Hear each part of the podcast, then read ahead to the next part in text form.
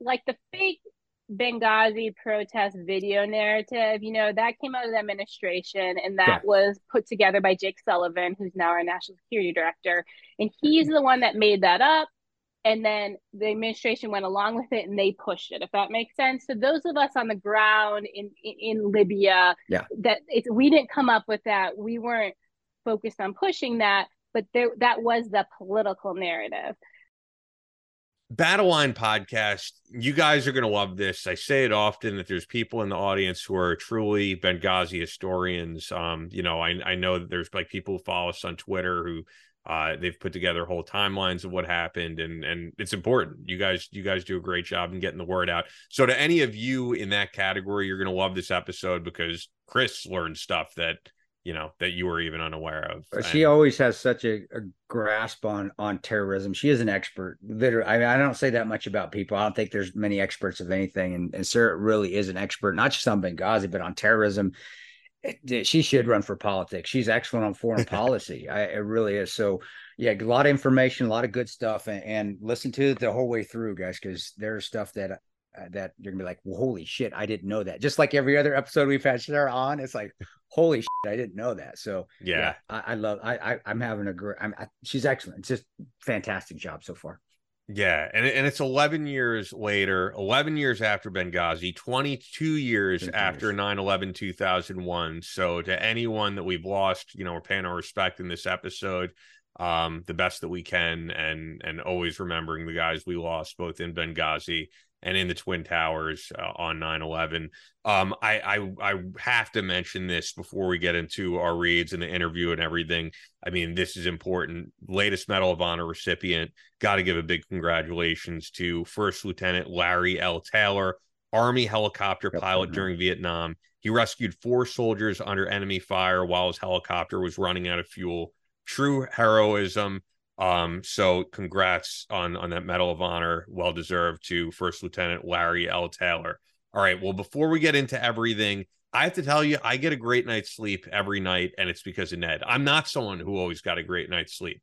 Uh, there were a lot of a lot of years I was tossing and turning and looking for the right supplement and and trying not to get hooked on anything that could be dangerous and going the natural route. And, and to me, it's a combination of Ned and getting exercise. I mean, that would be the secret for me. You, you know, we're at these desks, desks all day long. We're keeping our mind occupied, but mo- a lot of people are completely sedentary. They're not getting their body active.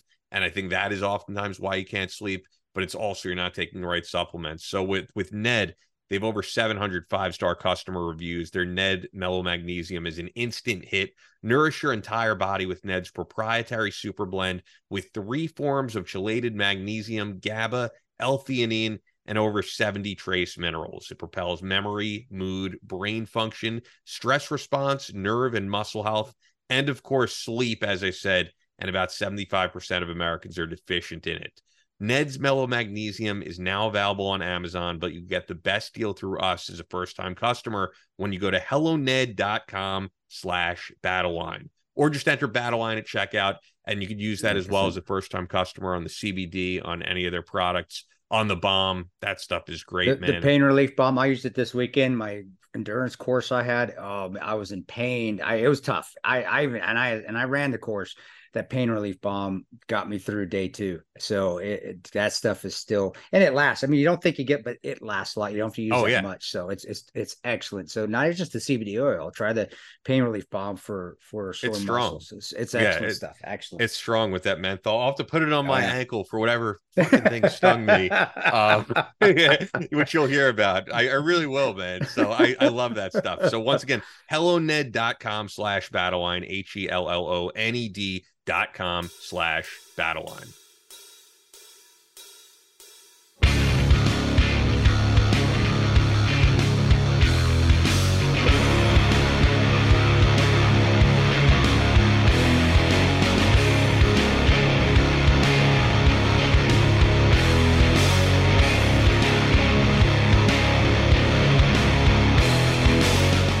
From Kansas City to New York City, from planet Earth to extraterrestrial life in space, a podcast with no equal, engaged in unconventional warfare through your speakers and headphones.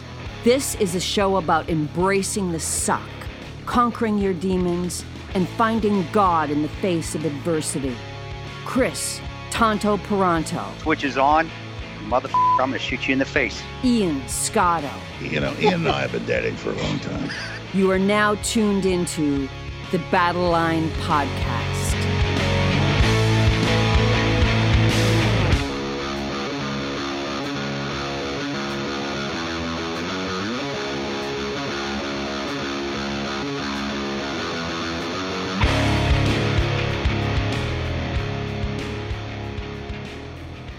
The switch is on. Battleline Podcast. People will be hearing this, I believe, on September eleventh, as long as Harold can get it up a day early. Uh, Sarah Adams is on with us, co-author of Benghazi: Know Thy Enemy, who was on with us for episodes one fifty-one and one fifty-two, which she co-authored with Dave Boone Benton, of course, who was also um, one of the guys who survived the Benghazi attack. Before we get into anything of, su- of uh, substance, you are in a new location, you were telling me, because your, your did your house burn down completely? What happened? I mean, it still has a roof, but it's a, it was a really bad house fire, and everybody like that lives in my neighborhood thinks like the terrorists came and did it. So it's like kind of like this funny joke, but I think the Dyson vacuum blew up. So now everyone who has a Dyson vacuum though is like running over and unplugging it probably. But yeah, it, my I got a pretty bad fire. There, uh, I didn't, uh, did I didn't know that. No, I, so you just came home and it was the house was burning, or you were sleeping and it caught on fire, or what happened? I honestly went out to walk Khyber before work, and I was only gone ten minutes, and that it burnt that bad in ten minutes. Like it, there was some sort of explosion. Wow. And it was a really fast hot fire. And the Dyson vacuum, that's that's their theory. And yeah, you need to sue those sue those sources. Hey, we're a sue happy country, fuck it, sue them. Sue, sue them, get some money. Aren't they from Switzerland or something? I don't know. Shit, I, I don't know. know. Well, sorry for that. It no, that's where are you at? I'm just in an apartment until I figure it out. I was telling Ian, it kind of looks like a crack house right now. It's still like boarded up, and it's got grass to your knees. It's so embarrassing. I don't even like going and like checking the mail because I feel people are driving by like judging me. Dude, well, is there? Did you? Yeah, do you have insurance? Yeah, insurance. Yeah, right? I had insurance. Yeah. And how, well, are they taking forever to get it done, or what? Are they trying to see, make sure that you didn't start it, or what, I mean, what what are they doing? Well, that was a piece of it. The sheriff's department like thought I started it, and it was like this huge investigation and like two C I A teams. I was like, oh my gosh. Right. And then the insurance part's done. Now I'm just kind of like in like a permit hell. So yeah, we'll see how it goes. That's horseshit. Well, sorry to hear that. I didn't know that. I I'm, if I did know that, I forgot. But I'm getting old. I, you might. I, I told.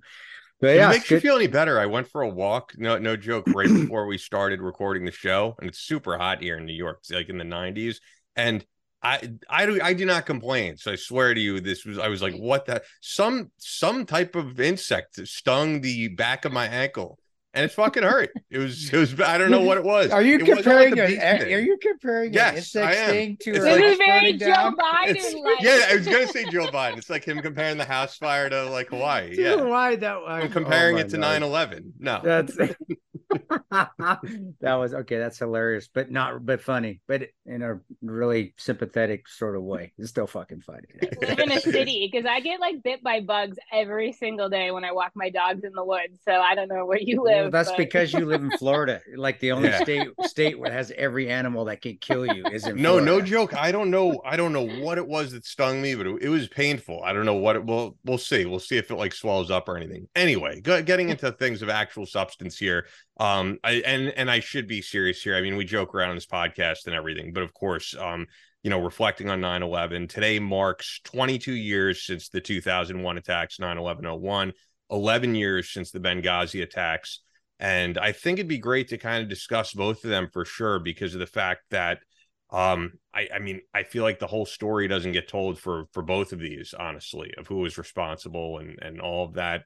Um, when we last had you on for episodes one fifty-one and one fifty-two, I don't think we got into this. Um, but nine eleven, two thousand one, nine eleven really impacted everyone. I, I don't think I asked, like, where were you on nine eleven oh one? I was in college, so I was coming out of like a class. It was like the natural time a class was ending, like they didn't close it down yet. And when I walked out of class and through the building, that's when everyone said the school's closing. And it wasn't clear why, like it wasn't like being announced over speakers. So I went and roamed my way to the library, and they honestly had one of the T Vs on a cart. You know, I know the young people don't even know what that I remember was. those. I remember that, yeah, yeah, the T V. Yeah. And it was like, honestly, it was a T V this big, and it was yep. like kind of in the main entrance of the library, and there were like hundreds of people. And then that's when we saw it. And then my boyfriend at the time was a photographer, and he was in the, the, the lab, you know, like doing photos. So I went over to like the photography lab and told him. And then, yeah, I went home because we were both working later the day at Disney because I was living in Orlando at the time. So I said, I'm going to go home and call Disney and see what's happening. And then, of course, Disney closed down too. So, so yeah, that's where I was. I, I feel like for everyone, there was just because I, you know, I was in New York. I saw the towers actually burning from my high school, you know, even here on Long Island, because it was the highest point.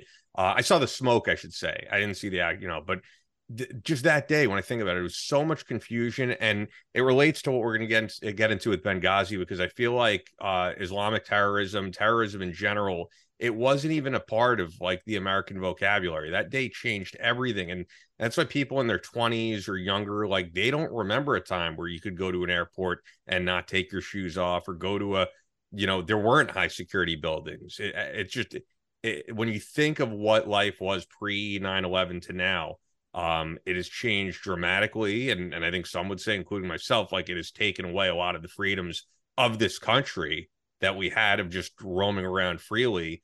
Um, you know, some would say under the guise of terrorism, and some would say like they've abused that power when you look at the Patriot Act and, and all these other things we've experienced. Yeah. Um, did you notice, Tonto, Ian brought up that he was in high school, like just to age us? I caught that. That's where I was. It's where I was. In, I was in grad school. So there, I was actually had, a, I was during my break and serve. So I just served a stint in the Army, and I had just gotten out, and I was in grad. Well, I was going through officers training. So yeah, that's how old, fucking old I am. I'm old. I was dirt. But did did your? I never asked you. Were you thinking of going to agency at that time, or did that make your mind up to go to? Or did? What was your thought process? Were you just trying to get? You just like like when we used to go to college and we used to like just have fun. We didn't want to protest. We wanted to go party. We wanted to go have a good time. You know, it was it was college days that were actually good college days, not fucking these progressive colleges with the liberal mindsets now more than anything. I'm going down a rabbit hole. Anyway, what what were you doing, and were was that anything that said, okay, now I am going to join the agency, or I'm going to do something, and the agency was maybe a, a far off dream down the line? Yeah, I was in school for international business, so I never even thought of the C I A. I didn't even know like normal people work in the C I A.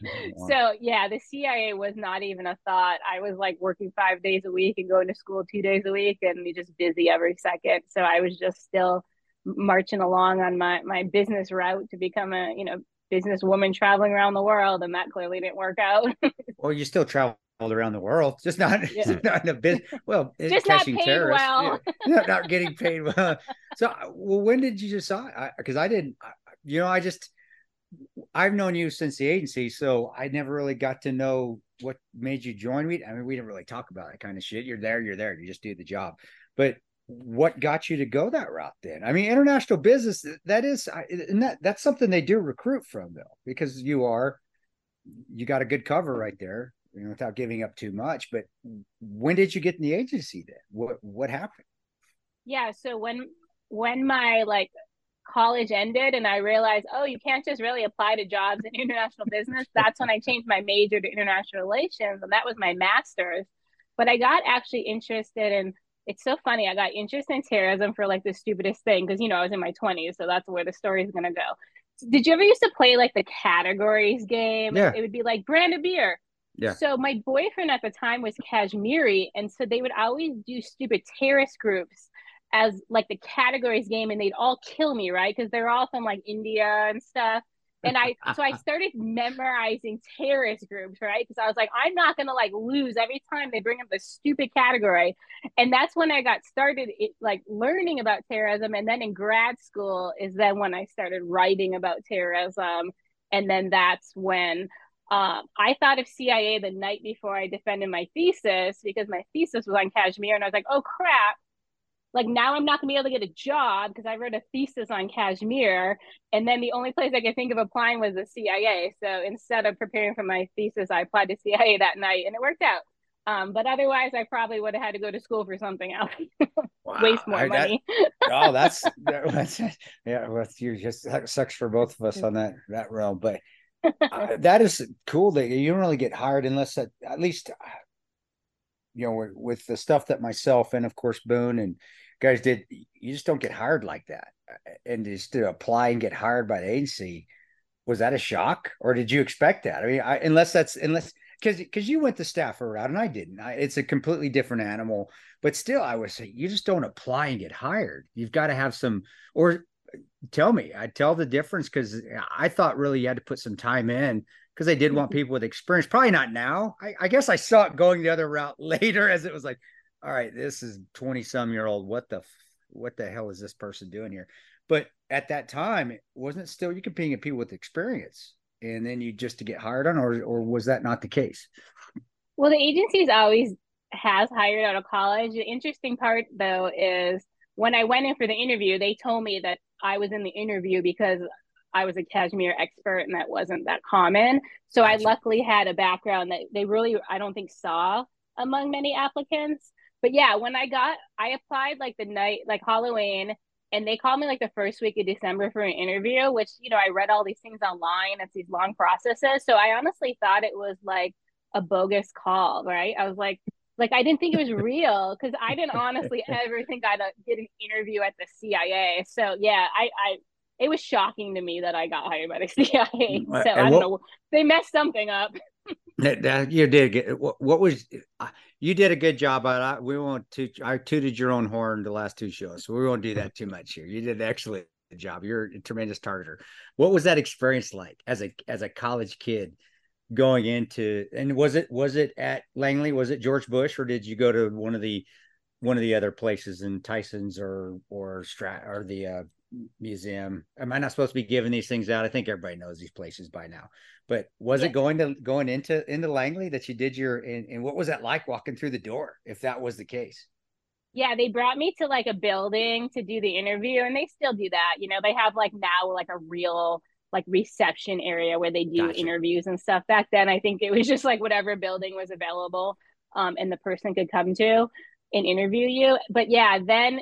then you don't really do anything. Like you go back and do some medical, but your first day of work, you had to walk into headquarters, right? And you're like, you park in the parking lot. You don't know where the doors are. I don't think you, I even had a map. Well, I remember like, it, tell them how big that parking lot is. That parking lot is huge. It's it is. fucking monstrous. And, and if you're a contractor, we had to park all the way in the back. It's like, fuck you guys. You guys could walk. But that walking in, because because you still walk through the main doors. You've got the seal. You've got the the stars. What was that like for you coming? Because you're still young, tw- you're in your twenties. That's that had to be a just a honestly like a like a professional, like hey, I made it sort of experience, or was it like holy shit, I don't know if I should be here?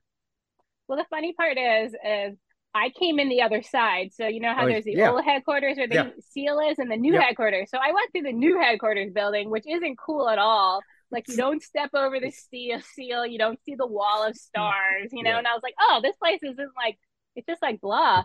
And then the funny part is, so then you go through security, and then I went down to kind of where orientation was, and it was near the cafeteria, but this is where it actually is funny. So there is a line of like two hundred people, and I was like, oh my God, is this the line for like orientation? And I was so confused. Was it this- and it was the day Dunkin' Donuts opened. Yes. But but it was crazy because I was like, why are all these people in line? Because I didn't even know Dunkin' Donuts open that day. So I thought everyone there was super weird. I'm like, who stands in line for like an hour to get a donut? So yeah, like I already thought like these are the weirdest people I've ever seen.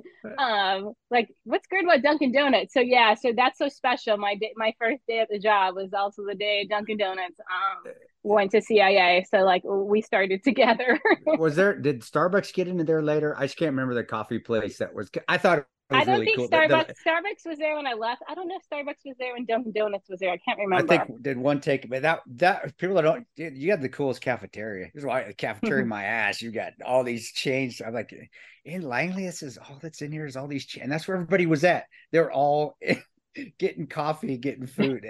Uh, well, you're there, and uh, and Ian, you know, pop in, man, because there's a lot of stuff Sarah's early days I don't know about, and and that's what I kind of like to get into a little bit, because you're doing this.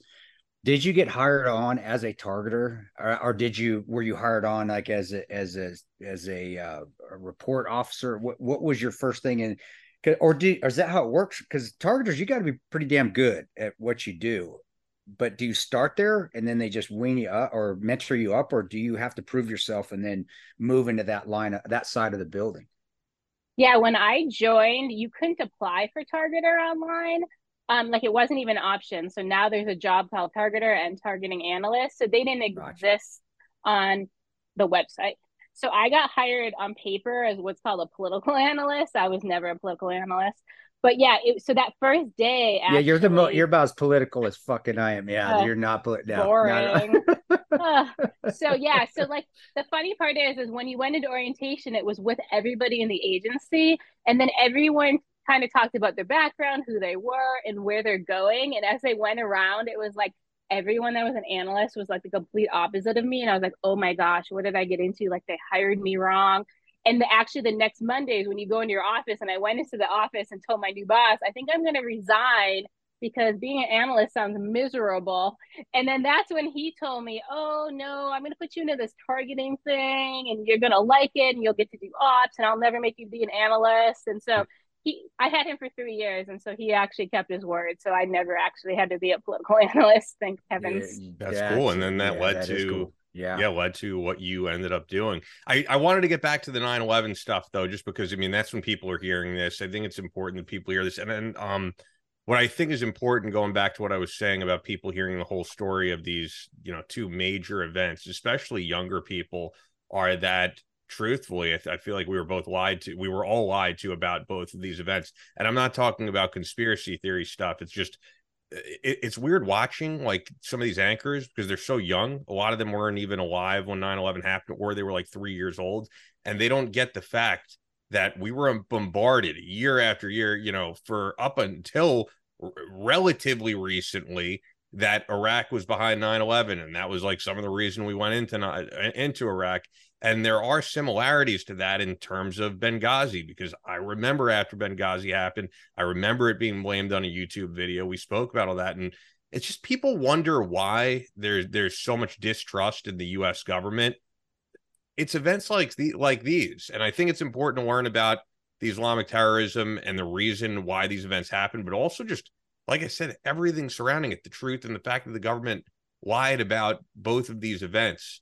And and and also the fact that what to getting into what you've been doing now, like the people who were responsible for the events, not talking about the government, talking about the actual terrorists, like most of them were never held accountable and most of them are still roaming free. And that's what you've devoted your past couple of years to getting out there. Yeah. So one of the things, you know, when, when you talk about mistrust from the government, you know, they use nine eleven, right, to go into Iraq, which, like you yeah. said, the two weren't related. The other really all, interesting, yeah. yeah, the other interesting thing I had noticed too early on is a lot of military people believe the Taliban did nine eleven. It was it, yeah. it was very strange. It was almost like they're training them before going into Afghanistan. That and I was like, I was like, no, like show me a Taliban person who did nine eleven. So there was even miscommunication within the government, which which I found to be very interesting. And then there's always, unfortunately, the politicking around the Saudi government did it. And it's like, no, these terrorists were also the enemies of the Saudis. So there is so much misinformation around nine eleven. A lot of people don't actually know that or pay attention to it, right? Because it was so long ago now and they think they understand it.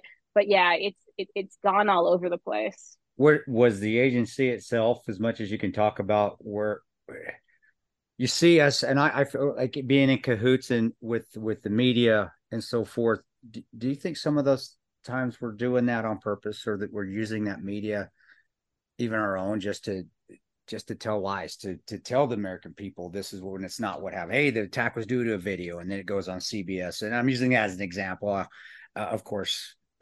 You know, just seeing what happened to us, but then using that media as a, and that's, that's psyops, that's a weapon. It's weaponized. And I, you know, I, I thought somebody from the agency would have stepped in, and nobody did.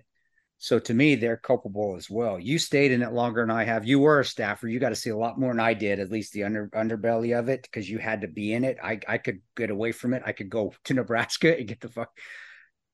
But is that purpose driven, or is that just stupid? It's not a right answer. Or is that just stupidity, ignorance? Either way, it's wrong. But what do you what do you see, and what and what can you talk about still? Because you know, I don't I don't want to get you in trouble with with people either, sir. Because you're still, you know, you're still out there. Yeah, I mean, the first time I felt I was in the agency and they lied publicly was after Benghazi, when they debunked the article, obviously, about the yeah. stand down, which was very odd for them to make a statement on it. You know, it was the article out of um like the, the other coast. Um, yeah.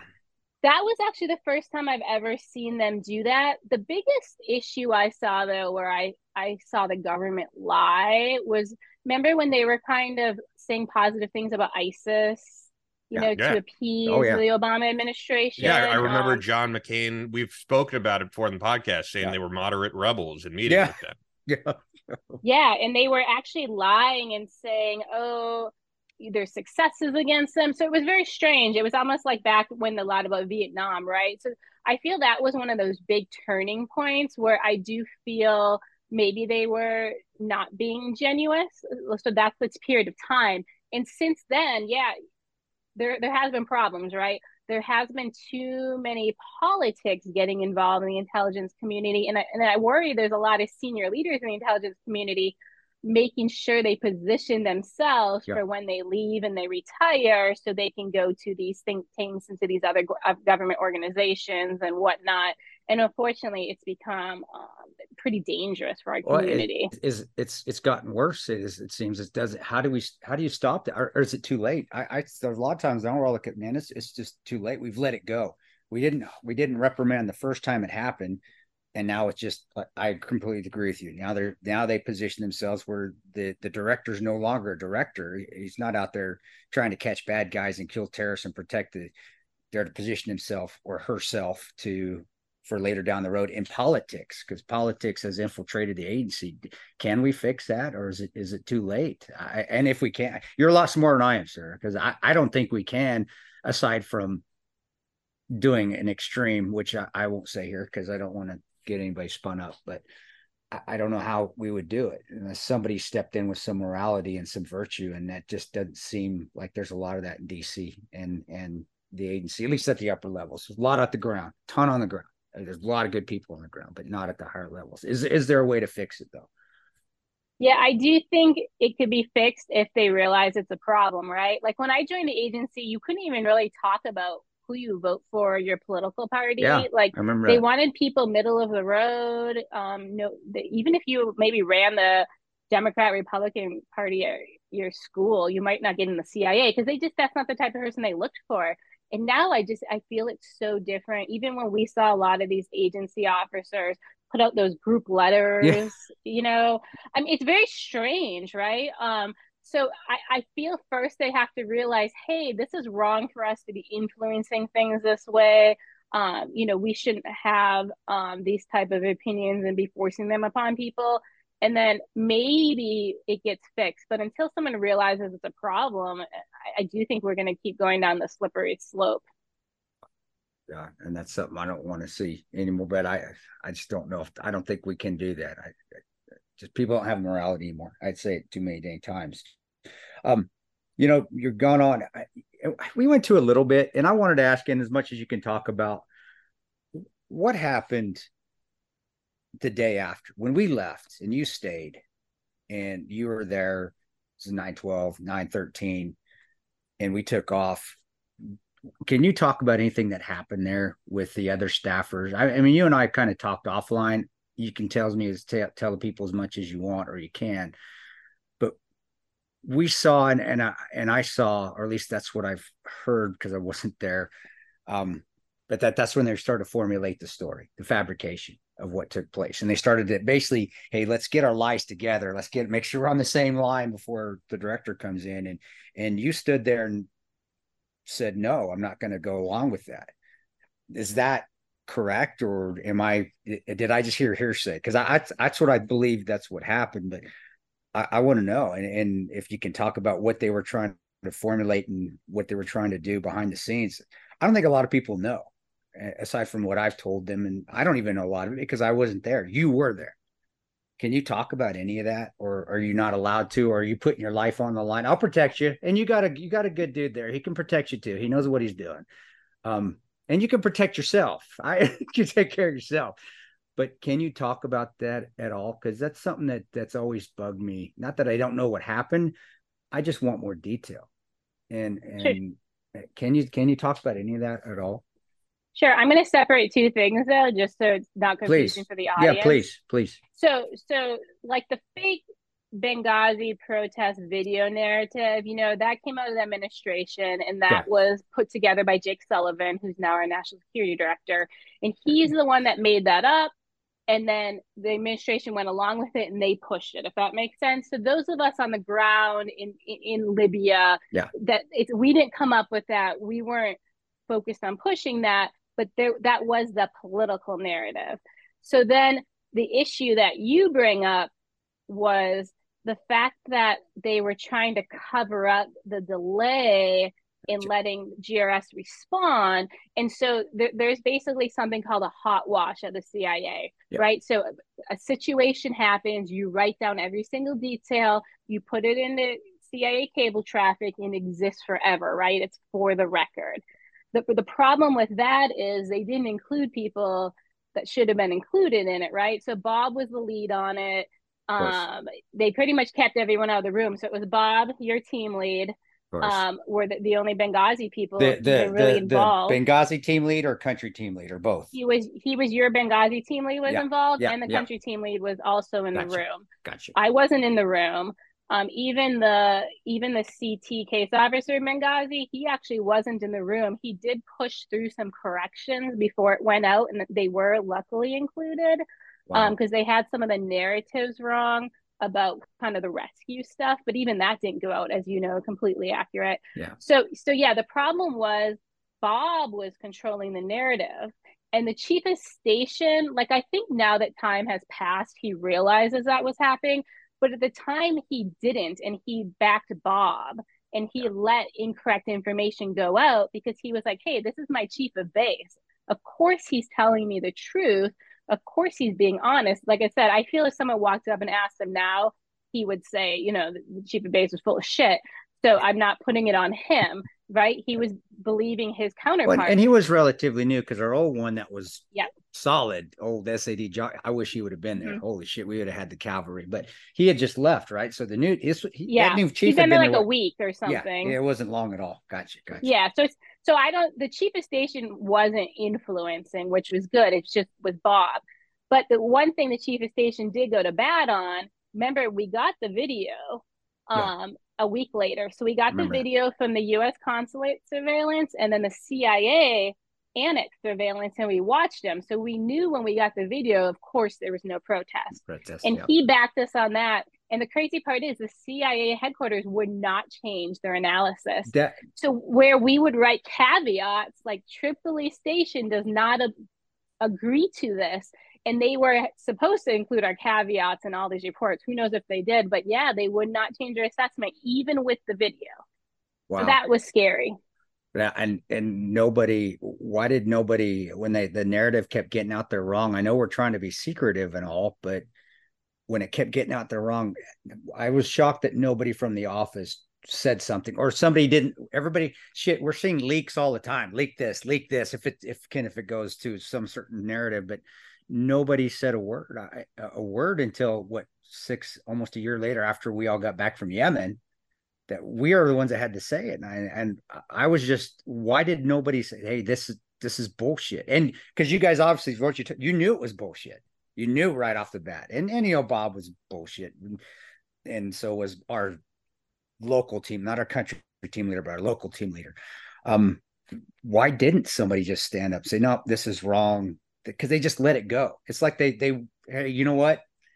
We're not saying any lies, but we're not going to fucking correct it. So did they want it to continue to spin out of control like that, where it was just complete horseshit, just so they didn't have to take culpability in what took place? Or, or was it an honest mistake? And they just said, uh oh, we, did, we just didn't catch it soon enough, which seems odd to me. There's much to make fun of the agency, there are very smart people, and they they they maybe not have common sense all the time, but very, very smart.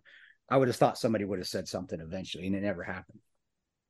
Yeah, I, there's multiple answers to this. Wow. Um, one is the fact that the analysis was horrible coming out of the C I A at the time, and the fact was they moved a bunch of people to work it, and they weren't Libya experts. They, they they really didn't do the job well, and so just the analysis piece was really done bad. Second, the, the, their senior leaders should have obviously stepped in when the analysis was wrong, and they didn't.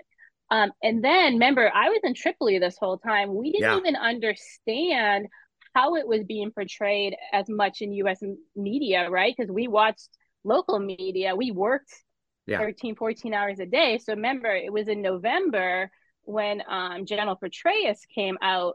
And that's the first time I actually heard him say, yeah, this B S about, you know, us not responding immediately. And then that's the day I wrote a complaint to the inspector yeah. general. So it was a lot of people need to understand is when you're in the C I A, you don't just go to the press and say, hey, this is a lie. You have to go to the inspector general. And so my complaint went through the official channels to the inspector general saying, hey, the, the director of the C I A has been informed correctly about the situation on the ground. And here's the things he said that were incorrect. So that was in November when he became aware for the first time that he'd been lied to. Yeah, and but you were reprimanded for that, weren't you? And it never, that didn't go anywhere, right? Because I don't remember it going anywhere. I don't, and maybe it did, but by that time though, I was also heading off to Yemen, uh, and I was leaving. And you, I'm, I, I am saying, well, I don't watch the media when I'm overseas. I watch football. I watch the Fashion Network. Russia, the Russia, Fashion Network. Oh my goodness! When you're by yourself, a bunch of dudes, dude, at night when the, when, the, when the bikini models come on, it's all. It, believe me, guys, the guys that have deployed know exactly what I'm talking about. And we watch Russian music videos because they're more risque. I, I got it down, man. I got it down. Well, I should have, but we don't watch the news. That's one thing we don't watch. Um, but I, I yeah, I, I I do remember later hearing that you did that, and I know you did. But I don't remember at that time, still nobody stood up. You did the right thing. And I found out, you know, I found out about six months later that you did that after I was able to talk to you. And, and kudos to you. That's fucking awesome. That takes a lot of balls. Uh, you had more balls than any of the dudes there at Tripoli by far. But it didn't go nowhere, or did it? And I just didn't see it because I, again, I, I wasn't watching the media. And all I was concerned about at that time was just getting reacclimated and being okay in Sana'a. Uh, at that time. So what happened? Anything come of that? Because I didn't see it, but I may have just missed sure. it. I'll tell you the reprimand story, and then I'll tell you what came of it. Um, okay. So what happened is when Petraeus was still there, I didn't wait to do the I G. I actually gave a letter to his chief of staff. So Petraeus knew walking out of the building what I thought, gotcha. And then I put in a formal thing. Well, obviously our chief of station heard that someone passed a note to the chief of staff. So the next morning we come in and he called me and then our collection management officer and then our C T case officer, you know, the three from Benghazi, yep, yep, yep. into his yep, office. Yep. And it was like a stand down, right? So he was like, who did this? And then, of course, the the C M O starts crying. I, I remember that. I did remember that story. I heard that. And yeah, yeah, yes, yeah, yeah. I can completely see that happening. And yes. then he went on, like, I love him. He actually called me today, so I'm calling him back tonight. But I, I love him. But he started crying and saying, Bob was like a father to us. I don't know why he let us down. So he went on this whole tangent. So finally, I just said, it was me. This is ridiculous the way you brought the three of us in here. Yeah. You could have just asked me. Well, then the, the C T officer goes, no, no, no. She she doesn't mean that. And I said, what?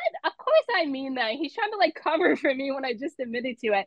But yeah, the, the, the C O S, like, I don't really have a problem with it now, but he did make some sort of threat. Like he was going to squash me like a bug. And he gave me a very bad review when I left. Um, I mean, but anyway, so. What happened is it went to the I G, and then the next day, I want to say that was like a Thursday night. I'd have to look at a calendar. So the next day on Friday, the I G reached back to me, and they read me like a written statement from Petraeus. And it said, like, um, I really appreciate you providing this information to me. It is the first time I've received it, you know, internally, right? Um, Um, and I'm going to do a full investigation into it. And I'm going to send a team next week to investigate in Libya to run this down. Um, and then he was out like the next Monday. Yeah, because so, that's when he was. They got caught for adultery on his computers. I yeah, I I knew that. I I, I was telling people this is what happened. And this is like I knew I was right. I said, okay, that's for those who don't remember. This is when Petraeus just all of a sudden gotten fired for having an affair. Holy shit! Yeah, that's odd in Northern Virginia, right? Nobody has affairs in political in directors in political hell in Northern Virginia and D C. Holy shit! All right, keep going. Yeah, this is this good. This good stuff. This good stuff. So You're validating I believe. A lot. Yeah, I believe he was going to do an investigation. I mean, it, you know, it was officially written. It was read to me by the I G. And then, like I said, he was he was fired like the next Monday. That like that, honestly, a few days later, he was gone, gone. So we don't even know if he was ever going to do it. But I, I hate to say he wasn't going to do it, right? Because in my, I felt it was going to happen. So, man, um, how interesting yeah. would it be to get Petraeus on the podcast and comment on that? I, I would yeah, love to. Yeah, you should ask him, him what uh, his intent so was. The investigation never happened, though. I know nobody reached no. out to me ever, and it didn't. It did, yeah. But no, remember, that's... my my I G complaint was written directly to General Petraeus. So if, if yep, they didn't hand it off to the next director, which was Mike Morrell, who you know, unfortunately, was in with Jake Sullivan and all them anyway, yeah. so probably wouldn't have been involved in directing it. He was probably also involved in the narrative stuff. But yeah, I don't even know if it ever was passed on to the next director to even consider. Yeah, it, yeah. it just it seems it's it's too coincidence, and that's what I said. The horseshit. No, that's the, that's one of the reasons. I mean, I mean, I'm sure there's, but at that time too, that was a lot of going on. And you know, I know still, I still go back. Al Qaeda was on the run. Terrorism was on the run. Look what I'm mm-hmm. doing as a president. Look at my foreign policy. And all we were doing was a stabilizing nation. Foreign policy was, policy was awful. And yeah, I, I, I don't think it was a coincidence. And, and well, I, I don't, one hundred percent don't think it was a coincidence now after talking to you. Hey guys, hope you're enjoying this episode with Sarah Adams, C I A targeter, and getting a lot out of it. Um, Fort Scott Munitions. I mean, you guys know about them at this point. You just had a course this past weekend, and I know whenever you have a course, you are stocked up on Fort Scott Munitions. But it's great ammo, fantastic ammo. It, it, it's the best ammo out there on the market. And the people, I, I always tell you, the people that run Fort Scott Munitions have tremendous integrity. The Kraft family. Shout Robbie out to Foster. Ryan Kraft. Yeah, great, great, dude. great, great dude. But just the ammo itself, it speaks about, it's above and beyond. But then the people behind it, I think, says even more for the company. And they are, they have virtue, they have integrity, and they are just tremendously good small town folks. So guys, get the ammo because it's great, but stay with Fort Scott Munitions because of the people that are there. The Robbie Forster, Robbie Forster, Ryan Kraft, you know, Preston Church, those guys are are fantastic over there. And it, and it speaks volumes of the products they put out because they put their heart and soul in it. Yeah, it's wild, man. If you go to Kansas, to that area, I could say as an outsider, it's like Fort Scott is the thing there, man. You go into Walmart, you see Fort Scott hoodies everywhere. Like they, they are just the thing in the, in that town and in that area. Even when I've left the town and I went to like that Chili's around there, I see Fort Scott Munitions stickers. I mean, it, it's it's like a solid fan base, and, oh, and it, I know it, I get why. Hey, man, it, and there's lots of hunters out here, of course. So and, yeah. It, You know, so for for ammunition for home defense is fantastic, but you hunters, you know, that's where they made their that's their bread and butter. And and if you're an avid hunter, then use Fort Scott ammunition, so you only have to shoot it once because you don't have to shoot it and then track that thing down and then drag it back.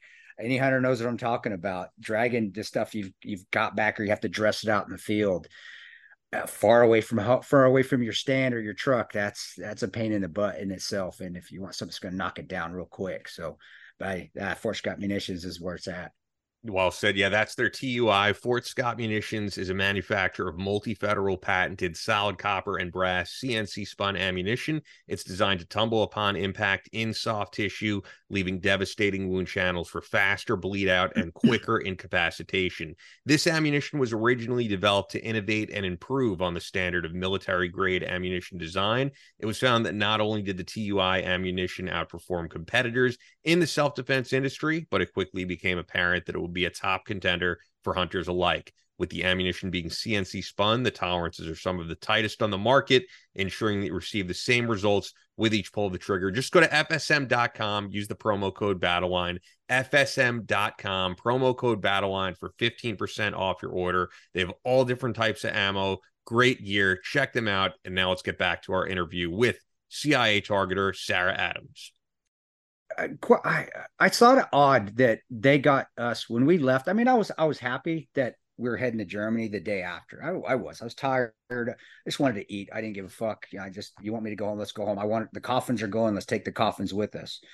But I did seem that it was odd that you all stayed and they've all us contractors left, took off. I, I did. I, I thought we would have stayed longer. And I was really surprised that nobody, aside from our G R S, when we did a little hot wash in Germany, and then we did one within our own, our own, uh, you know, our own head shed there at the little G R S by by the front door, um, G R S. That we went through a lot of that, but that nobody reached out to me after that. Is it because of what we said and it was against it? Because it was good, obvious. I'm I'm assuming, but I, I'm pretty sure it's probably against a lot of what Bob said. It was is disputed and disagreed with the majority of the narrative they had.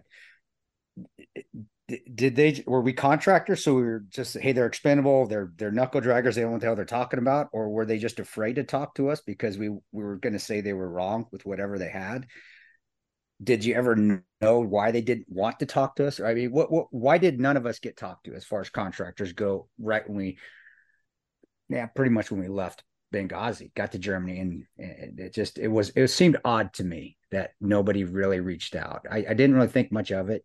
And, and think more of it now. I should have asked more questions then. I just wanted to go back to work. You know, hindsight's twenty twenty.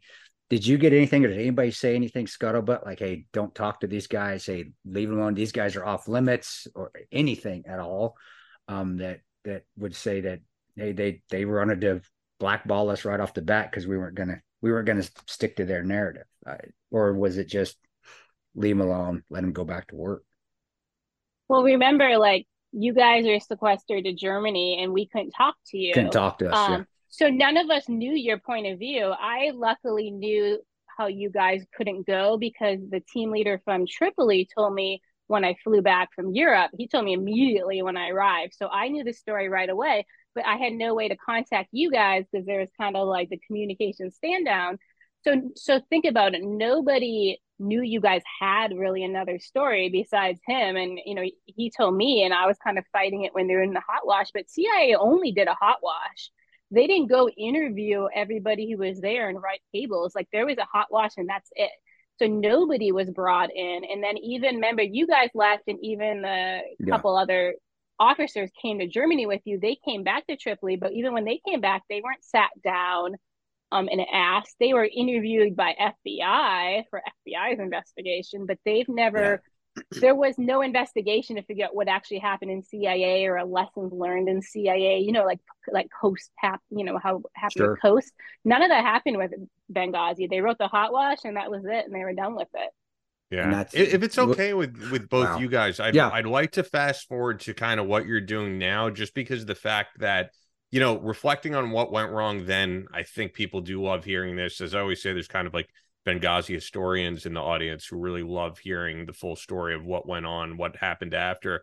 But what you've been doing now and like what your book, Benghazi Know Thy Enemy with uh, Boone is all about is that a lot of these guys are still on the run. And then most recently, you were you were getting it out there to whoever you could in any way possible about the capturing of this guy, Ziad Balaam, in Turkey, right? In Istanbul.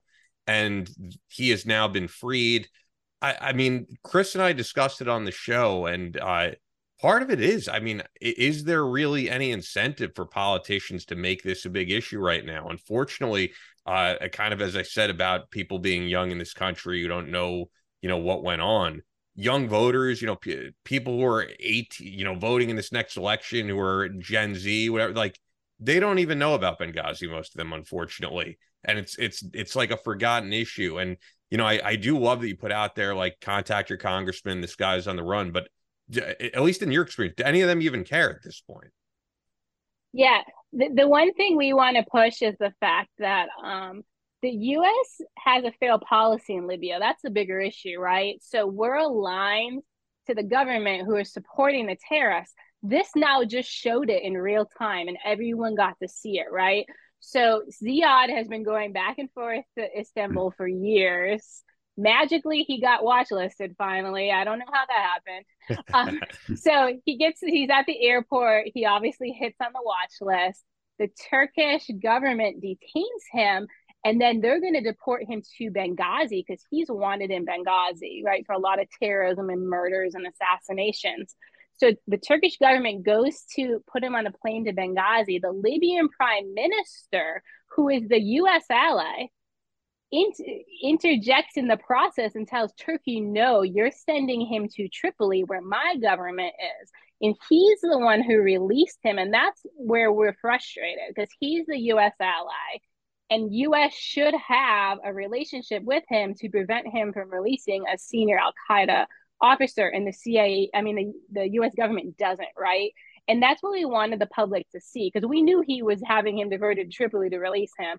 He held him about ten days and then quietly released him. The U S yeah. government never made an official statement about it. Yeah. Um, and they didn't, they haven't admitted to anyone that that's their ally who did it. My dog's making noises. Um, so, so yeah, so we're just showing people, hey, we're partners basically with the side that al-Qaeda's on in Libya, and people should care about that because we are supporting terrorists in Libya. We're supporting terrorists in Afghanistan. We're supporting terrorists in other countries, and it's going to come back and bite us. I, I'm just wondering, uh, you know, kind of a follow-up to what I said, though, where you were talking about contact your congressman. Is there anyone in the House that, that you spoke to or that any of your colleagues spoke to who were like, I'm making this a priority? I know a lot of Congress people did reach out. I know that, that there was reach out to the F B I. So the F B I was involved. Um, so so the Congress people that were contacted, they actually, at least a number of them did something. Um, I don't know, though, if any of them did something to where they influenced the State Department, because it would have been the State Department, obviously, who maintains a relationship in Libya and who maintains a relationship with that prime minister, and then who also would put in uh, like an extradition request or whatnot with a government. I don't did not see any play with the State Department to get them to do their jobs. Is it something political why they're not they're not doing anything, or or I, I don't see any other why else it would be? Uh, you have a terrorist, we got him, catch him, bring him back, or hey, or the other government. And I'll ask about their own prime minister, or, or you kill. I, in my always opinion, I don't think you'll ever lock a terrorist up. You kill him, that's it, done. Um, Do you see anything behind the scenes that why we're not doing it? Because this has probably been the only the the only time. There's been other terrible presidents, other good presidents, but this has been the only time where nothing has happened. Nothing. Why? Why is what's going on? Is it they just want Benghazi to go away? Obviously they do, especially crazy Uncle Joe. But what are you seeing? And maybe because all I'm seeing is from the outside. You're you're the one that's that's tackling these things. There's two issues. One. We're we're backing this P M, right? And we're yeah. trying to push for elections, but this is the guy the U S government has chosen to prop up. So the Libyan people don't actually want him, even on both sides. Like both sides want to push this guy out and move forward. The U S government is the one like, you better keep him in the process, right? He's our puppet. That's like one piece of it, but that piece is, as you can imagine, like like super important, right? Because that's kind of the U.S.'s one hook into Libya is, it, it, is their control in this with with this prime minister. um I mean, the other piece of it, um i i do think not much is being done against the Benghazi terrorists because we're switching to strategic competition, right? Um, so if you go ask anyone working in Libya now, what's the biggest threat in Libya? They're going to tell you Wagner Group. No one's ever going to mention these fifty plus terrorists that want to kill Americans when they put an embassy back there. So that's the only focus is Russia in Libya. And it, it, we've got blinders on and we're not now collecting against the terrorists. And it's going to be a really big mistake we make, unfortunately. What's but by the, the way, this is...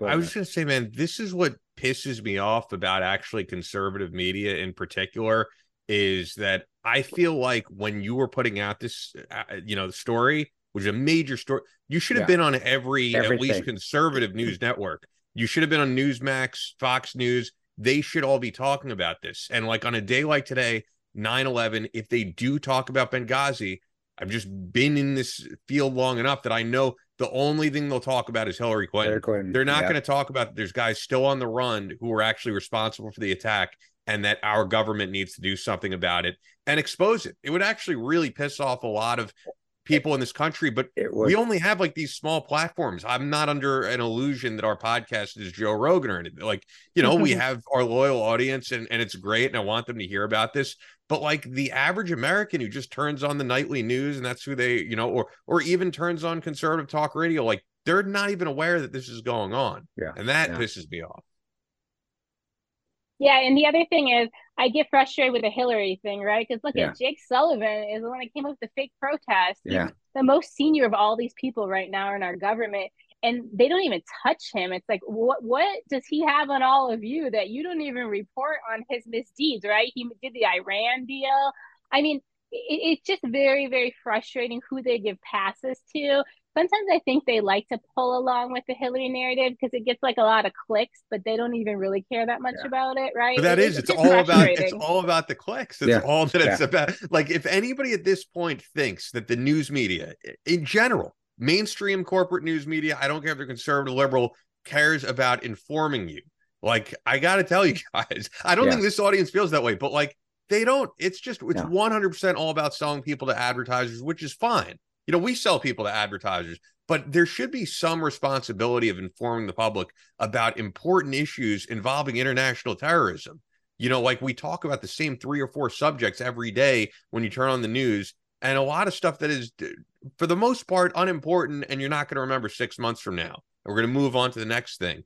And the fact that, yeah, all these guys either haven't been on trial or, as Tonto said, killed at this point, like, It, it does make people furious because the only time Benghazi is mentioned is to make a political point. And I agree with many of the political points. I'm not going to say I don't, but there's more important things to discuss, like your book out there, and there's more guys on the run. So is, are there any other, um, you, you know, updates on that situation? Have you been made aware of any other guys who are, who are loose right now?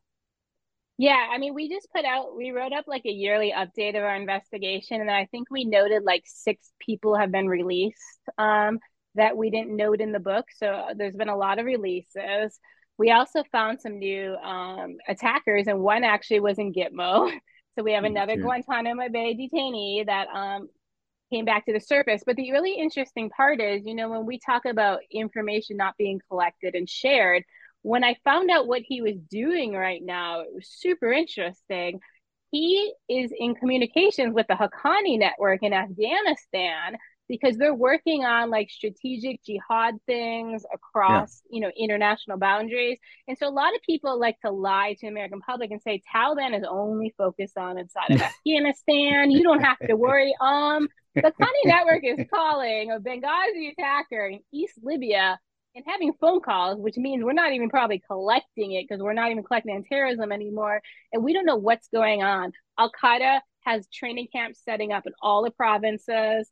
Um, the Taliban have already said they want to train five hundred thousand suicide bombers to send externally. Um, we are we have a disaster ahead of us, and, and nobody's talking about this terrorism problem, how big it's getting, and the fact that terrorists are coming over our borders. The, the crazy part is a lot of people don't understand the Taliban is issuing passports to anyone. If you're a Pakistani terrorist, you go to Afghanistan, they'll give you a passport. If you're from Uzbekistan and you're, you're from the I M U, you come across the border, you get a passport. If you're Egyptian, you get a passport. And so all these terrorists have a national identity card saying they're Afghan, and a passport that's saying they're Afghan, and then nothing's in their true name, and they're getting into refugee channels, or they're just getting a visa to Brazil, and then they're coming up to the Darien Pass, and they're crossing our border illegally, and who knows how many have gotten into our country now, and now they're in our country as an Afghan, right? When they're like a Pakistani terrorist, and nobody's ever gonna know until they do something. And so it's super, super dangerous how we've lost The, the the focus on this issue. Well, we've lost control. There's no control. Yes. I, I I didn't know that. I I am completely shocked, and I, I know it, you're saying it word of mouth, but you have a lot of truth in it because of what you do. We're not collecting on terrorists anymore. Are you fucking kidding me? That's that is the that is the most irresponsible government action the agency could ever. You always we that that should never end. There will always be collecting on, because the terrorists is not, they're not, it's not going to go away. So basically we're going to have to wait till something blows up. Again, they blow up an embassy, they blow up something here, they they they hit a high value target that's overseas somewhere, and another ambassador, until we do something. And even then, by that time, since we're not collecting on terrorists, what are we going to do? We're not going to be able to do anything. We're not going to be able to find them. We're not going to be able to do any total retribution. Holy shit. That, I mean, that to me, that's scary. That in itself is that. And, but again, typical Americans, let's not be proactive. Let's fucking be reactive and, and, and wait till something happens and we'll deal with it, man. On the, you said they released six, you said, is that the Libyan, you released Libyan prime minister? You're saying released six Benghazi terrorists they had actually attacked, or six have been released from getting, I, I didn't follow that. Oh, no, right. Six have been released. It's just six have been released since we put our book out, like as updates, if that makes gotcha. sense. Got, like yeah, we gotcha, thought gotcha. They were locked up and they're free, that that type of thing. Free just it's, to it, roam roam the earth, free in Libya? Are you serious? They're just free. Yeah. They're just free. I mean, one of them, he actually served his prison sentence. He was only given six years for being ISIS, which is insanity. So he's just out because, hey, he served his time. Um, one of them, they thought he was dead. He's not. And then the rest had been detained and then were released. And luckily, Ziad being captured helped me get information on who else was still detained, um, who's in prison, that type of thing. So it did help me update some of them. But um, unfortunately, like our lineup is like fifty people at large. You know, there's, yeah. there's a lot of them. A, there's about a dozen in Turkey. Um, the, the the hardest part is, though, is we're down to identifying the terrorists who nobody knows they were involved, right?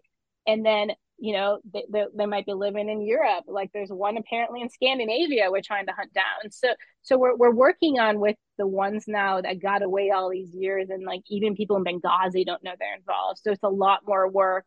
Um, and it, it's a lot more dangerous, right? Because they could be in the West, and they're more likely in the West. Now that you're targeting, you're doing a great job as a targeter, but you don't have the assets to go kill them. Or what? Who are you giving the info to? And it sounds to me like nobody's us, doing shit right? about it. I mean, you're giving it to us.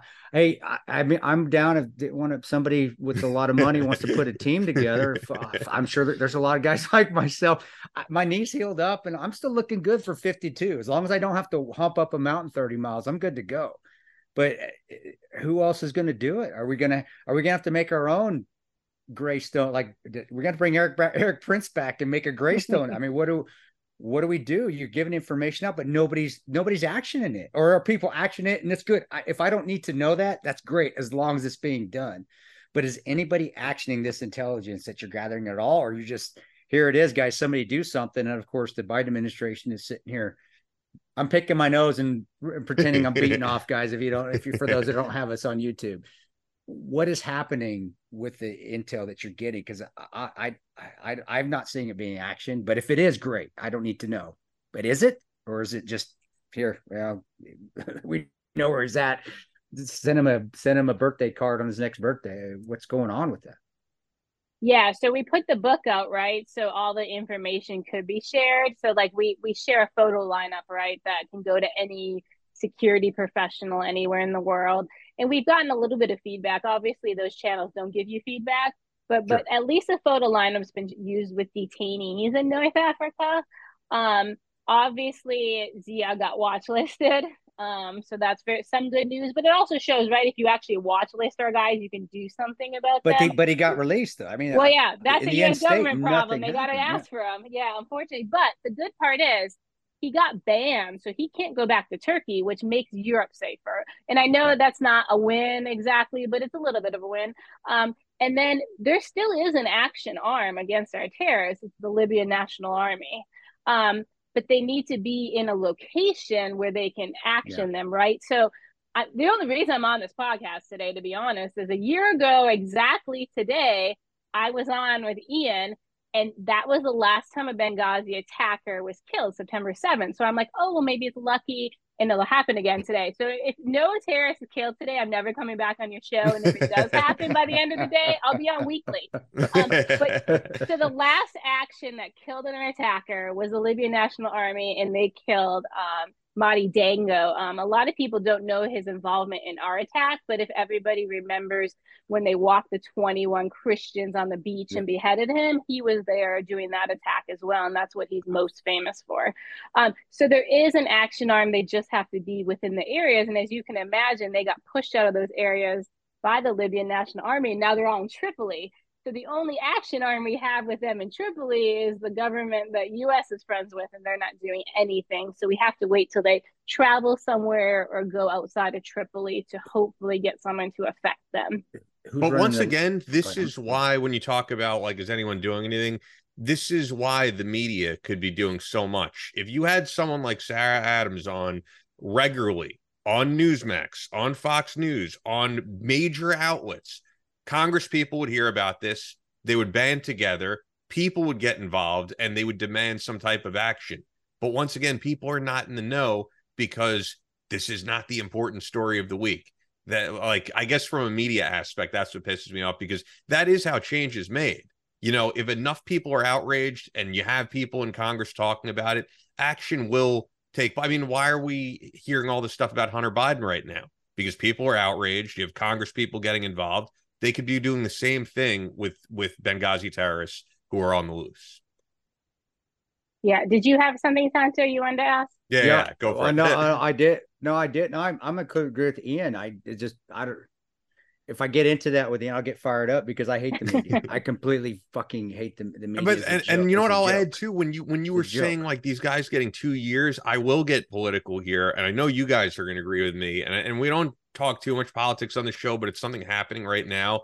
And it's like, man, yesterday, or it was two days ago, when I hear about Enrique Tarrio getting twenty-two years yeah. for organizing a protest related to January sixth, twenty-two years. You want to lock Joke. him in a prison away from his family who wasn't even there. I mean, it's insane to me. That, that's I know, but think about it. Abu Qatala, who was not an attacker and showed up late, they gave him twenty-two years as the mastermind for our attacks, and he wasn't even an attacker. So they've been misusing the justice system and getting away with it. And they allowed they allowed it to do it to a terrorist, right? They're going to allow yeah. them to do it to an American. That's the problem. If you don't hold people accountable for misusing these tools, it's going to get worse and worse and worse. And now we're seeing that. So we've complained, hey, you gave this guy who wasn't even an attacker twenty-two years. Like, what the heck? Sure, he's a bad guy, but this isn't how our system should be used. And nobody listens. And now they're shocked. Oh, they did to Americans. Like, they've been doing it. Like, listen to us. So we, we talked about that on the show when they did do that. And people were pissed off at me because I didn't. I said, I ain't going to, I was supposed to go to the, the hearing, I think. I was like, fuck you guys, fuck you F B I, fuck you D O J. Uh, unless you subpoena me and I have to be there, I'm not going. And a lot of people hate it. They're like, Tony, what, he's a terror. I said, he wasn't even fucking there. And he's no mastermind. And actually he's with seventeen Feb, which is part of the, so you guys, obviously you're just putting a scapegoat on. But my question to you is, I'll get back to that. The L N A.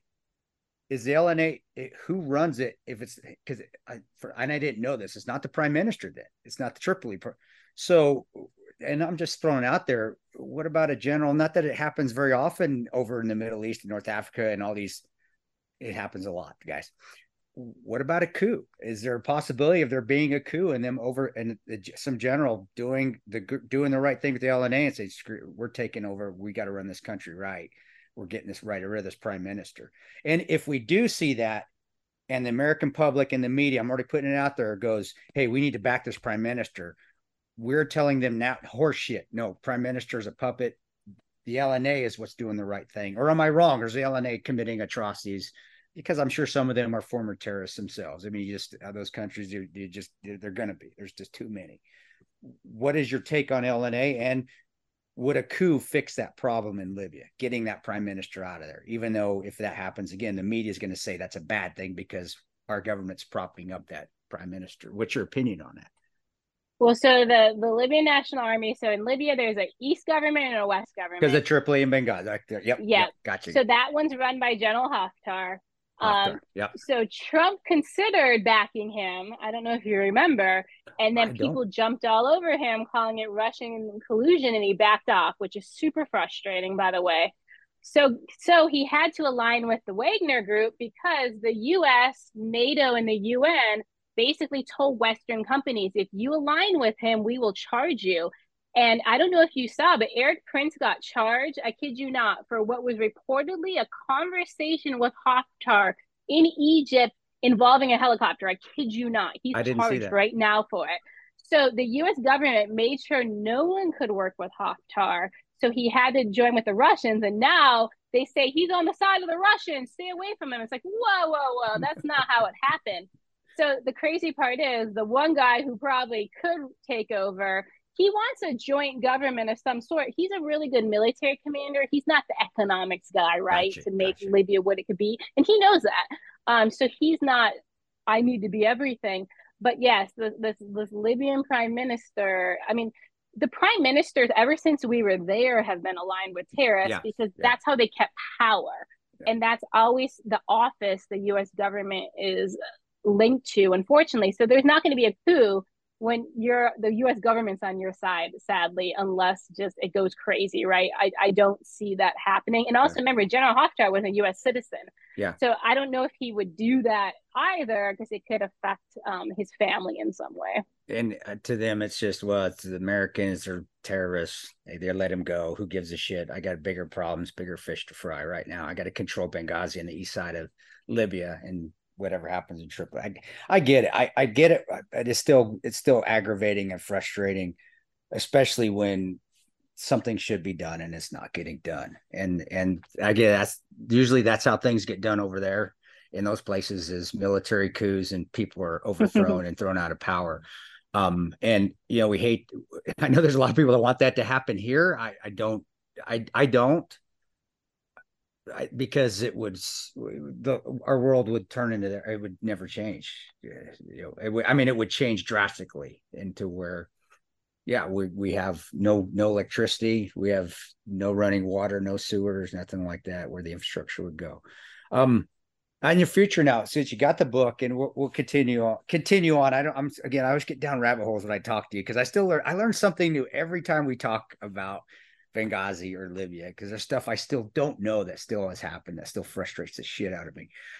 But moving forward, you know, the book, you're are you were you writing an I swore you were writing another one, or am I wrong on that? Or were you putting something some other publication out uh with future stuff as far as terrorist goes, or are you just going to continue to hit and try to just do what you can until you're in your deathbed to get these people brought to justice? Because I, I told people on another show, Sarah's a pit bull. She ain't going to let go until it's done. And God bless you. I just don't ever see it ever happening because like we and Ian have talked, people don't care up, up there. People care here, but they don't care up in D C.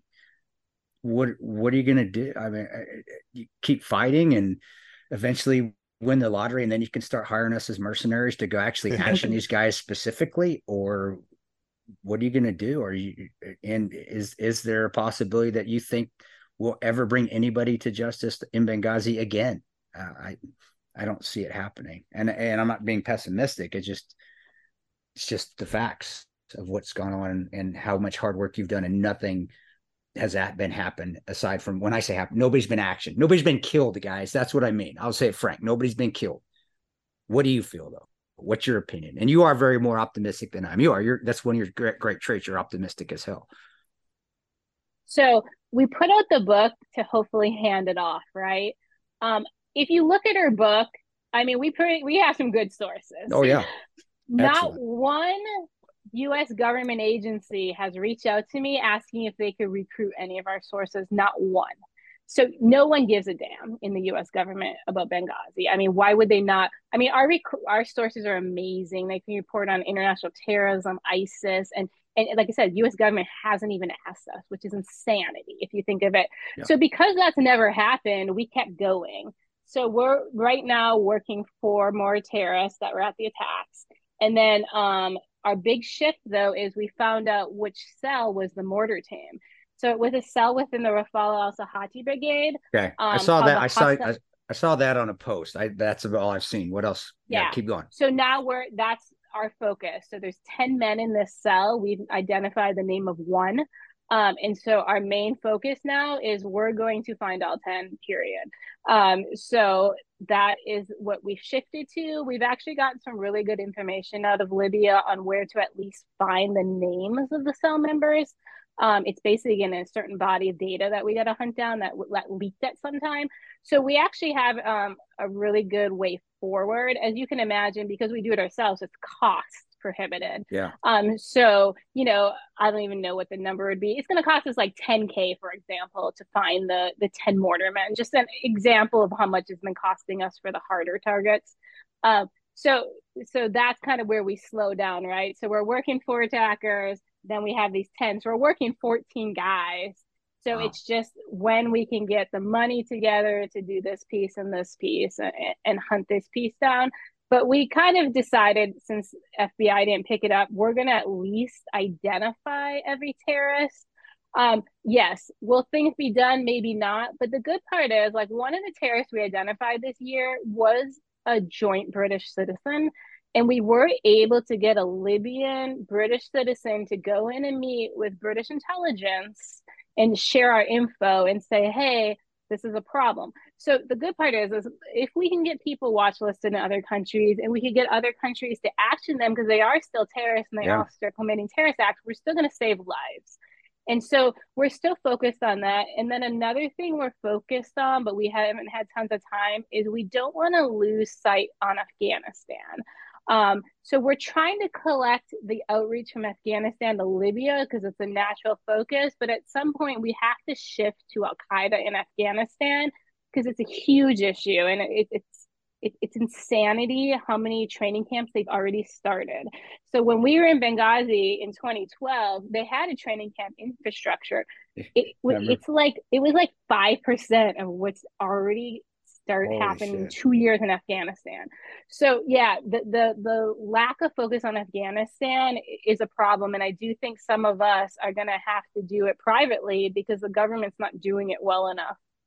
Wow. Uh, and Al Qaeda was dead. I remember in two thousand twelve, even though Bo- Boone and I sat and saw, I remember sitting at the Rafallah al-Sahati camp and seeing him and I both seeing Al Qaeda trainers there. Mm-hmm. We got reprimanded for it from Bob. I remember that too. He came out and he chewed our asses because we would have talked, motherfucker. It, what what's what's what's really uh, and nobody said this till you said this is that Rafallah al-Sahati is a completely different terrorist organization. They're not Ansar Sharia. They're not Al Qaeda. And to find out that they were part of that too, that even makes it even worse because it wasn't just a, I mean, it, it was a, a coordinated attack, but this was a joint coordinated attack between different terrorist, net, three different terrorist networks. And nobody said that until you. And and for and for still nothing to be done, it it, it frustrates the hell out of me because that, that you would have thought our, our own agency, personnel, military, when you're having three different terrorist organizations attack Uh, an ambassador, that's a pretty big deal. And for that not to be news, I, I, I can't believe you were on Fox News to talk about that. Um, and, and I don't know, maybe if you can, and, and we're going a little long in, I, I you know, cut me off when you need to. No, this is good, man. You know, explain Rafallah al-Sahati. Can you explain? Cause I don't think people know the difference between them, A Q, A Q I M, Al Qaeda in the Maghreb and Ansar Sharia, and explain that Rafallah al-Sahati, what they were and, and that they weren't, that's, that's, that, that's a whole nother organization that we got attacked by that night. That's the third different organization. Um, cause I wasn't aware that the mortar team was Rafallah al-Sahati till you, till I heard you, saw you post it. I didn't know that. So, um, and how, I, I think it's a big deal. I mean, what's your opinion on that? Well, the thing is, it, it was a failure of collection. We didn't actually understand how everyone was connected to Al-Qaeda at the time because Rafallah al-Sahati was headed by a guy who fought in Mujair, Afghanistan. And to Doctor Ayman al-Zawahiri, he oh. viewed him as the A Q head of Benghazi. Oh, wow. So, and then he viewed the head of seventeen February, um, Ismail al-Salabi, the founder, not Fauzi, um, as the number two Al-Qaeda leader of Benghazi. So Al-Qaeda viewed these two humans very different than C I A and Bob, who met them, viewed them, if that makes sense. So we weren't collecting properly to understand that they were Al-Qaeda. Al-Qaeda viewed them as Al-Qaeda. And so it was just Al-Qaeda going to Al-Qaeda, who now were running other groups to do the attack. So it's still, Rafallah al-Sahati was led by an Al-Qaeda commander. Um, so that's kind of that piece. And the problem is we have a lot of collection gaps, as, as you can imagine, but we don't collect good info. So Afghanistan's a really good example, right? So like Hamza bin Laden is alive. Um, everyone thinks he's dead, right? Because we didn't have good collection. The, the dude's alive. People see him every day now. He's like, and it, it's so frustrating because our U S government still has not come out and said, oh yeah, bin Laden's son's alive. So we got it wrong like so many years ago when we reported. And I swear, every month I'm hearing new terrorists that I thought were dead. Even this just happened yesterday. I thought a Libyan died um, after being detained in, in Chechnya. He's in freaking Afghanistan and he's an Al Qaeda commander. So so we have horrible collection and, and, and it's biting us. And it bit us in Benghazi because we didn't understand Al Qaeda had a base there. We did not understand Al Qaeda had commanders leading Benghazi. And we didn't understand Al Qaeda wanted Benghazi to be kind of their next hub in North Africa, and not knowing those things it, it is what bit us. Wow, wow, it's freaking amazing. Uh, it's still good. the the information that's always new. Yeah, having you on. Um, is collection at the agency going to get any better? Are they getting worse? I mean, it sounds to me like they're getting worse. I, I even saw it, in my opinion, just because of working and working with the different case officers and seeing experienced. experienced people be traded off for college kids, and then the college kids, they really didn't give a shit anymore. I went from very voracious college kids to college kids were like, hey, I'm working for the agency. Yeah, look at me, how cool. Until it's like, this sucks. I don't want to be here. What's going on? Is it going to get any better? And I know you haven't worked for them for a while. You're you're giving me a, a you know a thousand a thousand foot view because you're not with them actually in Langley anymore. But it just sounds like to me it's not getting focuses off. Or maybe that's it. The focus is just up, but they're not. It's not. It's getting terrible. It's it's it. They're not. They've lost. They've lost focus, or they're just shit. I, I help me out here. What what's going on with the agency? Yeah. Well, how it works, right? The agency answers questions by the policymakers, right? So that was one of the problems when we were in Libya, right? They're all like, what's government formation? What's happened to the oil facilities? And nobody was asking questions about the terrorists. So the C I A then says, okay, well, I'm going to give you nine case officers. Eight are going to do political reporting. One's going to do terrorism because that's what the government wants, right? And Got so it. We had one counterterrorism case officer in Benghazi, which is insanity. Yeah. Um, That's a big problem. Like I said, even if you took, talk about Libya, you like they're talking about bringing an embassy back, right? And when you when they talk about it, the security threats are all Russian, right? That's what the, you oh the, the threat to our embassies, Russia. It's like no one's even asking what's the terrorism threat. Let's collect against the terrorism threat. And that's what I'm saying. Without the correct questions, gotcha. Then the C I A puts money other places. N S A puts money other places, right? So it, it's it's really the policymakers who drive that, and then you answer their questions. So it's a policy problem as usual, um, and it's an administration problem on what they tell the C I A they need to collect. Wow. And you know, it's the last thing I'm wondering. You know, Chris was talking about the optimism of things will change, and and you know, in your opinion, and all that. It goes without saying, you guys know, the whole audience knows, we have a presidential election coming up in a year. Um, I'm wondering if you think that could change things. This is going to be one of the strange. It's going to be the strangest presidential election in my lifetime. I mean, I know, I know people always say like this is the big one every four years, and they hype it up, but this really is an odd one because just observing what's going going on on the right. As an observer, I think they're going to try to keep Trump off the ballot. I don't think he will be on the ballot, possibly. And then I think that's going to really faction off who is going to be the Republican nominee. Then on the Democrat side, are they really going to run Biden again? They're not going to run Kamala Harris. And then there's talk about, are they going to have Gavin Newsom run? Are they going to have Michelle Obama run? I'm just wondering if someone, I guess, on the right with a different foreign policy comes to power, do you see any progress being made in terms of all the stuff we've discussed for this past hour and a half? I don't, only because I'm not trying to be negative, but remember when Trump came in and then he wanted to change some policy and then State Department people went behind his back and did what they wanted. Remember, we saw it in Ukraine, yeah. for example. um, so the problem is I think State Department's gone a little rogue and they are maybe who we have to rein in. And, you know, we always talk about reining the F B I, which is its own issue. But people ignore the State Department, forgetting yeah. they do all this. Right? They ran the N E O out of Afghanistan and like nobody's holding them to account. nobody's changing the way they do business. Remember Pompeo went in and was like, I'm going to change the yeah. way. And he, he, he didn't stay. Um, yeah. so, so the problem is, unless they fix some of these institutions, nothing's going to change, because those institutions have become very powerful and are going to do what they want, which we see with F B I.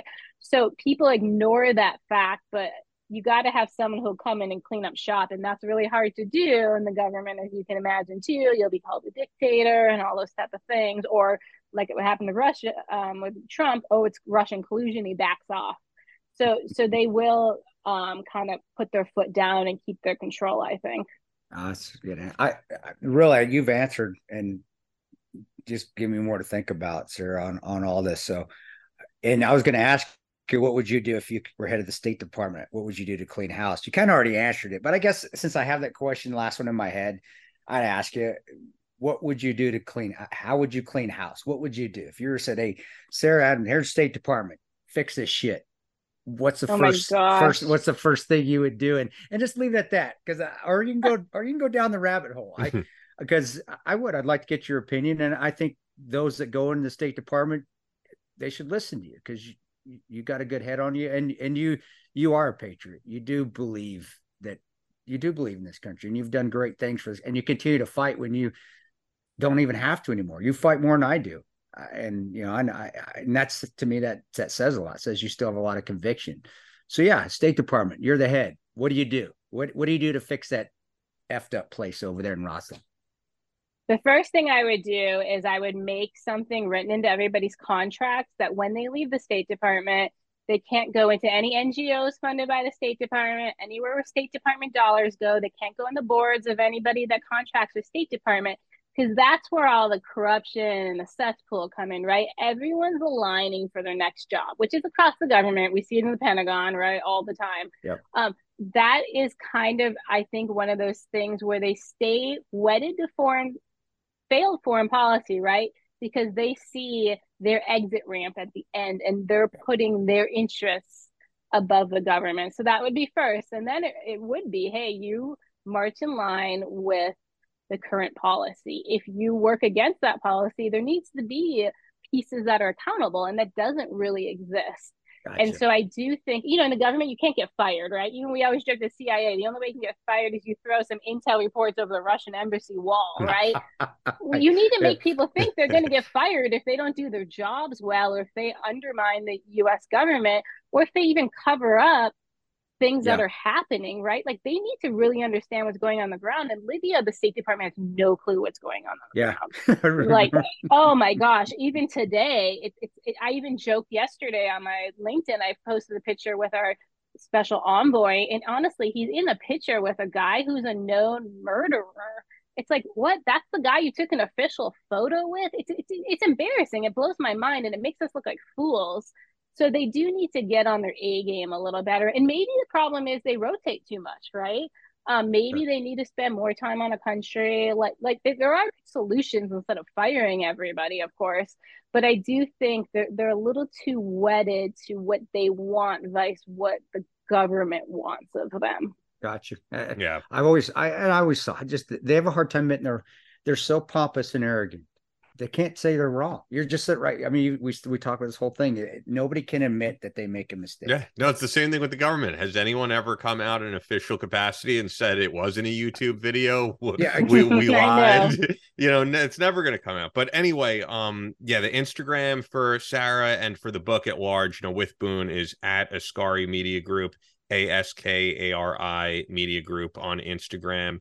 Um, I guess the last thing I want to say, you know, we spoke at length about Benghazi. You know, it is nine eleven. People are hearing this. We didn't speak as much about the nine eleven two thousand one terrorist attack. Um, you know, I'll certainly always remember everything that happened that day. I still hang out with the same group of guys I was in that classroom with. Um, and where I grew up in Manhasset, a ton of people died, including my family's friend, Chris Quackenbush, who was in the towers. You know, a lot of people who grew up in Manhasset, which is a nice town, went to go work on Wall Street because it's about forty minute train ride from the city. And that's, that's what they did every day. That their, their world was not politics or, you know, Middle East terrorism. They were just there doing their job, making money in the city as everyone else is. And, you know, their lives were, their families' lives were forever impacted.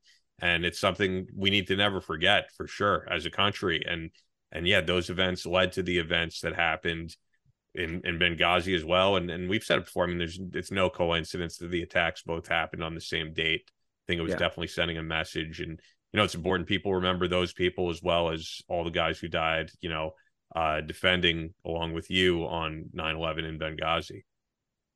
Yeah. And, you know, one of the things I like to focus on is the attackers, right? Um, those are who we need to go after. And I don't know if you've seen, but they're talking about giving Khalid Sheikh Mohammed, so K S M, the mastermind of nine eleven, a plea deal where he doesn't get the death penalty.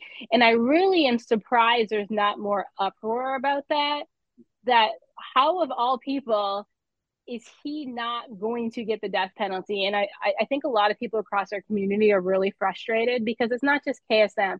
We we went overseas and caught all these terrorists. They're all released now. Some of them are running a government, right?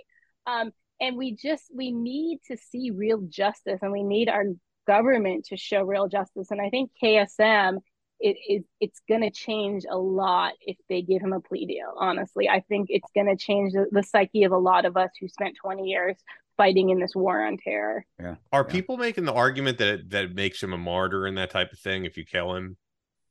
That that is an argument on the table, um, but it's not exactly why he's getting a plea deal. Most of the reason he's getting a plea deal is they took too long. Remember, he was captured in like two thousand three.